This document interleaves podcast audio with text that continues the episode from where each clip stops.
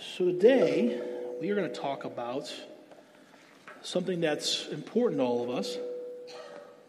And essentially, what would your life and world look like if there was an outbreak for Jesus in every part of your life? How would your world change? What would things be like? What would your kids' sports teams be like if that was the case? We have a desire, I think, that's built in all of us to talk to others about Jesus, but it's very difficult. A lot of us get very uncomfortable with that, and mainly because we feel we're not worthy to talk to others about God because of the things that are going on in our lives.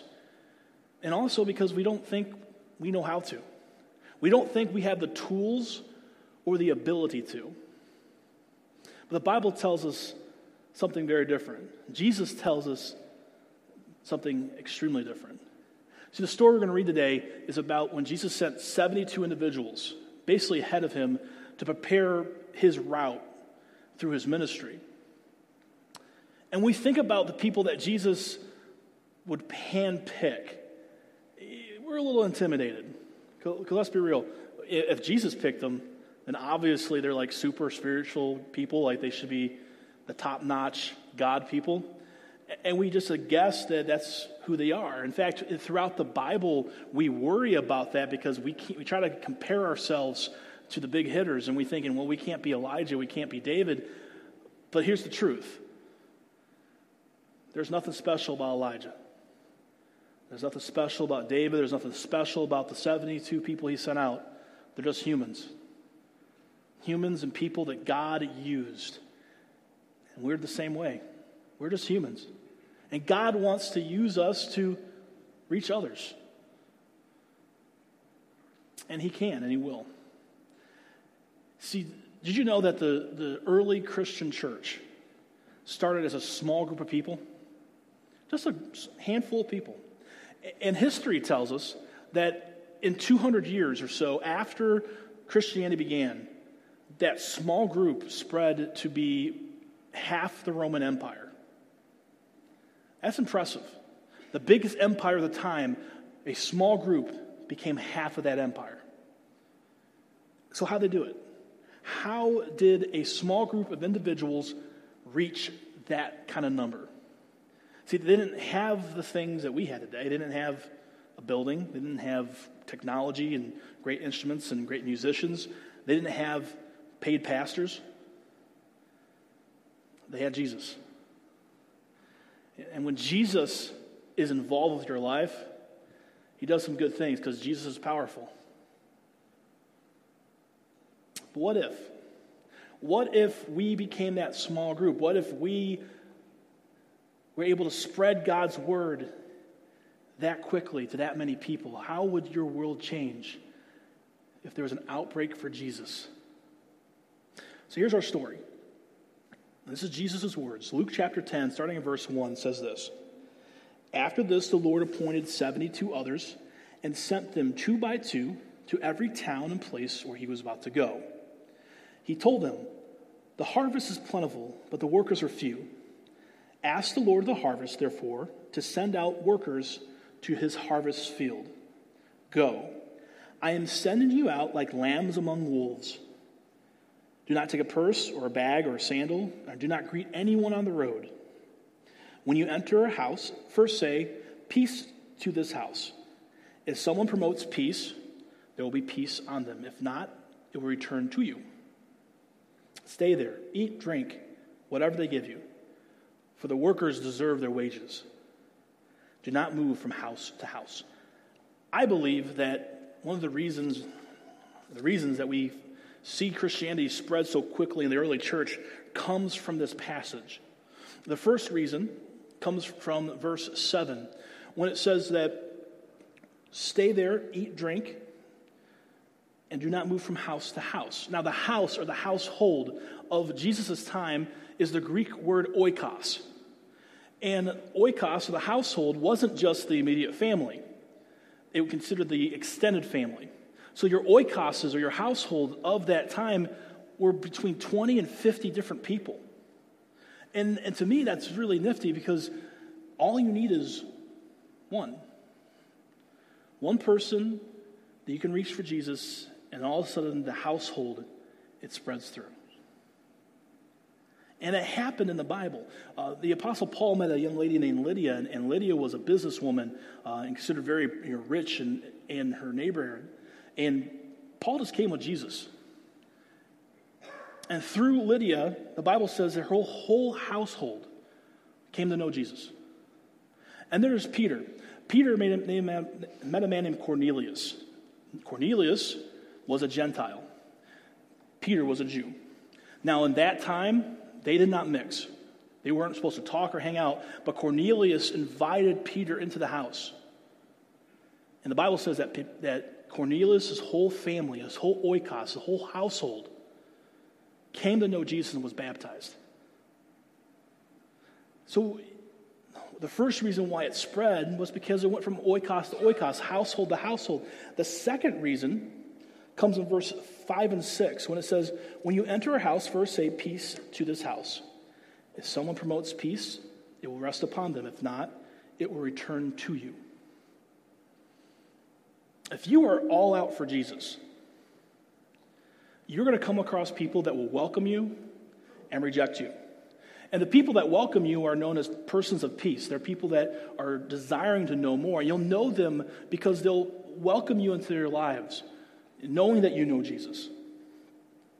They'll want to serve you, they'll want to hang out with you, do things for you, do things with you. And they'll act as that gatekeeper for their whole family. So you may never meet their whole extended family, but you'll meet the one person God wants you to meet. And this happens today. It doesn't just happen for the 72 that Jesus sent out, it happens today. The cool thing is, um, my wife and I went, had a wedding out in Indiana uh, for a friend of mine named Chuck. Played football with him. Uh, good guy. We had a great time at the wedding. Um, in like weddings, when you get to perform them, you know, they obviously know you're a pastor, and, and I had some small God conversations with some of Chuck's family and, and the bride's family, and nothing out of the ordinary or um, out of, you know, nothing crazy. So this week, I'm checking my Facebook page, and I get a personal message from Chuck's cousin asking me deeper questions about God, wanting to know more about faith. Chuck was my person of peace. Chuck allowed me to enter his household, and now, because of that, Jesus is spreading. So it happens today, and it can happen today. So the question you got to ask yourself who are the persons of peace in your life today? Who are the people that you know need to hear Jesus' word or, or, or don't have Jesus' you know, in their hearts yet, or even they do, and you want to talk to them more? Because here's what kind of happens with us we assume that talking to others about God is kind of like our mission field, and it's our responsibility. But verse 2 tells us that the harvest is plentiful, the workers are few. Ask God of the harvest, therefore, to send out workers to his field. The truth is, we're not in charge of the harvest, and the field does not belong to us. God's in charge. And what happens is we put so much pressure on ourselves to talk to others about God because we guess it's just our responsibility, but God's the one in charge. So instead of putting the pressure on ourselves, when we realize that God's the one kind of doing all this stuff, makes us a little more relaxed. And the question we got to ask ourselves now is not what we can do for our friends, but rather, God, what are you already doing in the lives of the people I know? And how can I be a part of that? How can I join in? Because when we think of it that way, when we're just joining in with God, there's no pressure at all because it's God. He's taking care of that for us. And because this, we, we, we, really do care for those in our life. We, we care for our coworkers. We care for, you know, the people in our home and our friends. But God loves them more. God loves your friends and, and your family more than you ever could. And it's just truth. But the nifty thing is, he can pour his love for others into us. Has that ever happened to you before where you're kind of hanging out and all of a sudden you, you talk to somebody, maybe you know them well, maybe you don't, but in that moment, you feel an outpouring of love for them that you can't explain. I come across it from time to time working with teenagers because, truth be known, teenagers are balls of emotion, and that's about it, with arms and legs. And, and that's not a bad thing. We all, we, everyone in this room who were once teenagers, and we all, you know, had the same issues. But I find that, you know, when you talk to teenagers and they really get down to who they are and what they feel, you know, their emotions are so powerful. We were at church camp a couple weeks ago, and I was walking from one building to the next, one of the gym down to the lodge, and a young man named Stephen pulls me aside. I don't know Stephen, besides maybe I met him in worship during one of the sessions. And he goes to Manchester. And him and I were just talking. He was just explaining what God is doing in his life. That God is pouring all this love into him, and he's excited, and he wants to go home, but he's so afraid because he's going home to a bad situation. He's going home where there's going to be abuse. He's going home where people are going to question what he's doing. He's going to go home to where his friends are going to make fun of him because of that. And in this midst of talking to this young man and hearing him pour his heart out to me, I felt God's love pour into my heart for him in a way that, like, I couldn't explain. I remember looking at Stephen and said, Stephen, you understand God loves you, right? That Jesus loves you, and because of that, He's going to be with you. And it's not going to be an easy road, no. But He's going to be with you through the whole thing. And I don't consider myself a crier, right? I don't. I'm not a cry. I don't. I just. It's just not in my nature, I guess. I started to like tear up with this kid, and that wasn't because I've known him for such a long time and I know his situation, it's because God was pouring his love for him into me. Because God loves your friends, your family, and the people you meet every day more than you. God has an agenda. God has something he wants from you. John chapter 6, verse 40 says that the Father and His will is that we would all know the Son Jesus, and that when we believe in Him, we will have eternal life. What God wants more than anything else in the world is for you to know His Son and live forever with Him. And we feel when it comes to talking to others about Jesus because Jesus wants that, and God wants that for them. That we feel empty handed, like we feel like we're not prepared, like we don't have the, the tools. But before Jesus went to heaven, he did something really cool. He said, Hey, I'm going to send you a helpmate, someone to be an advocate called the Holy Spirit. And the nifty thing about the Holy Spirit is, is while we are just kind of talking to people, the Holy Spirit is actually actively talking to those who don't know God, convincing them that they need to know Jesus. We've been convinced that we are responsible to tell people that they're sinners. We are convinced that we need to be the ones to tell them that, but the, that's not our job. It never was. Our job is to be involved with what God's already doing because the Holy Spirit's already talking to those who don't know Jesus and telling them they have sin in their life we can just get to be involved with the process. We get to be involved with God doing these things. We don't have to condemn them. That's not who we are, what we do. But if we want to reach someone for Jesus, we really want to, to, to talk to them, we just can't always just go to someone we don't know and just talk. We won't be received well. We need to build relationships.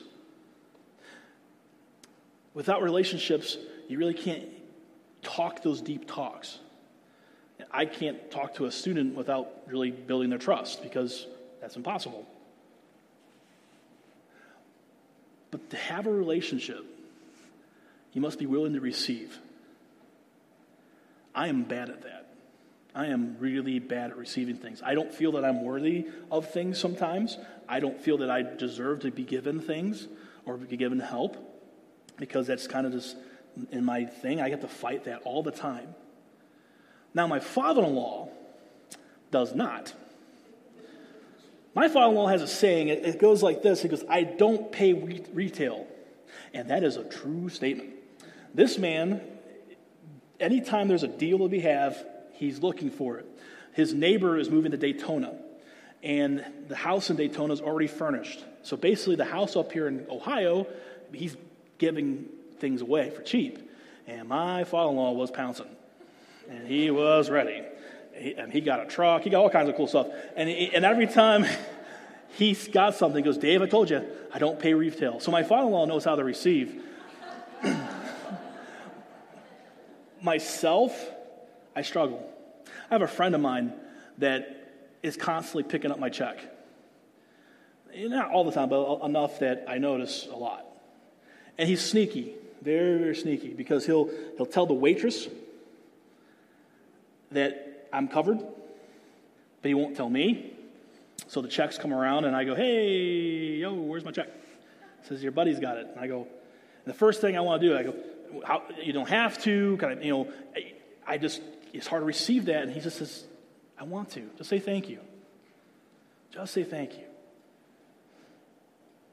When's the last time you willingly, willingly accepted a bill? You know, someone just took it from you. You're okay, thank you. When's the last time someone asked to watch your kids and you accepted? When's the last time your neighbor saw you struggling getting a project done and came over to help you out and go, No, no, I got this? When's the last time you were stuck in your car, broken down in the snow, and Alex Poindexter drove by you and said, Do you need help? And I rolled my window down and go, AAA's coming, I'm good.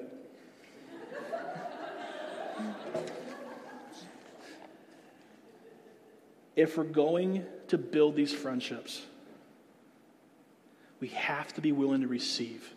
Because if we don't receive things from others, all they are is this Christian project that we want to fix and not a relationship to foster.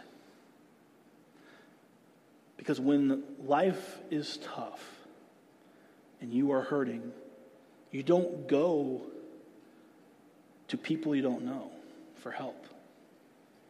You don't go to the stranger because you don't trust them. You go to the person that you know, that you have a friendship with, that you can rely on.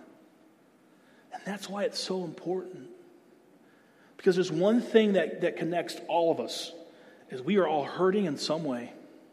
We are all in need of some kind of healing in our lives. For some of us, we're going to leave here today, and you, all you have outside these doors is loneliness.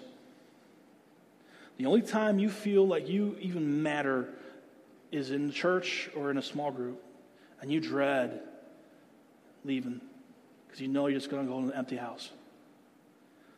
There's others in here who are struggling with uh, addictions that have been a part of their lives forever. This addiction has been crippling them. Even as they sit here today, they, they, they are thinking about it, they're wrestling with it, and they're hurting.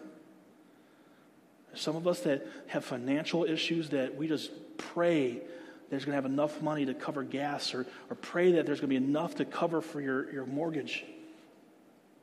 Families who are in, in divorce, going through divorce, they're just in so much pain. Relationships with friends and family that are completely destroyed, and we're crying out for healing. We desperately, that, that, that connects us all because we are all that person. And what Jesus is saying is listen, I want to heal your heart. And after I'm done with you, I'm going to put people in your path that desperately need to hear this and desperately need that same healing because God loves them more because he's got an agenda. And the agenda is that they would all see the Son and be healed and have eternal life. But one of the things that stop us in our tracks from talking to others about Jesus is that we are so afraid to be rejected. We are so afraid to be outed for Jesus at work. We are so petrified that someone's going to think I'm stupid because I know Jesus and follow him. We are afraid to look stupid. We are afraid to put ourselves out there. We would rather just be the nice guy at work and leave it at that. But the Bible tells us something different. Jesus tells us something different in Luke chapter 10, 10 and 11. But when you enter a town and you are not welcomed, go into the street and said, Even the dust of this town I will wipe from my feet as a warning to you. Yet be sure of this the kingdom of God is near. And this is Jesus' words Whoever listens to you listens to me. Whoever rejects you rejects me, and whoever rejects me rejects the one who sent me. We have to be willing to be rejected. If you are all about God, and He's the most important relationship in your life, and you're starting to, to, to search for those who don't know Him, you'll be welcomed and you will be rejected. And we're so afraid of looking stupid for God. We're so afraid that we're going to hurt someone's feelings or rub someone wrong, or, or we're so afraid of that. But Jesus is saying, unless you are willing to be rejected for me, unless you're willing to put yourself out there for me, I can't use you to reach the people who are hurting, who are in need, who need that healing that you already have. The most important relationship in your life, if you are a follower of Christ, is Jesus. Now, my most important human relationship is my wife, Jacqueline. Jacqueline and I have been together for going on 13 years. We'll be married eight years this September. She's my college sweetheart. And I love her dearly. I have no problem looking stupid for that girl. Uh, no problem at all. In fact, I kind of enjoy it, maybe not as much as she does. but uh, I have no problem looking dumb. I have no problem outing myself for her. Uh, in fact, when we were at camp this uh, a couple weeks ago, uh, one of the deans had told a story that I had almost forgotten about about Jacqueline David's story. He said, and and I now as he's telling me, I'm like, oh yeah, I forgot about that. I once time I one time took a a tablecloth from the, the cafeteria I borrowed a candle from her roommate. I borrowed the money from the couch cushions. And I took her to a fancy restaurant called Fazoli's. For those who don't know what Fazoli's are, it's a fast food Italian restaurant. We had set everything up, and I had a date with my girlfriend. Um, one time I dressed up in my best uh, suit and had some flowers, showed up at her classroom and sang her, sang her a song. And I don't sing well. And I would do these things. And still, I, I look, you know, I want to look stupid for my wife. I want people to know I love her. I want know people that know that Jacqueline's my most important human relationship. But what if in 13 years you never heard me talk about her? If I never put myself out there for her? If I was never willing to look a little dumb for her? Then obviously my relationship with her isn't that important. It's the same thing with Jesus. If Jesus is the most important relationship that you have. You must be willing to be outed for him. You must be willing to face that rejection. You must be willing to let yourself loose. Because the persons of peace who are looking for Jesus won't know you're there unless you tell them. See, so God's trying to tell us that we must be willing to forego the desire for everyone to like us and show everyone that He likes them. Jesus is like, if, if, if I am the most important thing, it's okay to look a little dumb for me. Because those who need to know Jesus, who are desperately already seeking them in ways that you don't even know, are waiting for you to step up at work. Are waiting for you to say something at your kid's baseball team or, or, or football team, or waiting for a family member to finally say, I'm in this oikos, this household, and I want to tell you about Jesus, and it spreads. Here's my closing thought. If, if you want to outbreak for Jesus, and everywhere you go, it starts with you. It starts with you looking for the persons of peace, to build the relationships that are so desperately needed, to be willing to be rejected, to be willing to receive. See, when I first took over the youth ministry here at Polaris, my goal was to reach every kid in the world. I wanted every teenager to know Jesus. There's no way I have the power to do that. It just won't happen. But you know what? Person of peace, person of peace, person of peace, person of peace, all the way through our youth group that God's put in my life.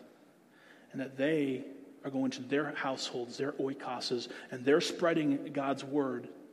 Because if we are ready for this, if we want to be outed for Him, man, God's going to take a small group of people and he's going to reach the whole nation. Let's pray. Lord, Father, I, I love you. You are amazing. Lord, I want the people in my life to know you. And that means sometimes I got to look a little stupid for you. That means sometimes I got to be outed. It means sometimes I have to be welcoming something that's been given to me. And Lord, I ask to send, send, the same fire down on all of us. That we are ready know, not to to conquer the world, but to find the person of peace that they can send through households and change our city, our state, our nation, one household at a time. Lord, we love you and we praise your name. It's in your son's name we pray.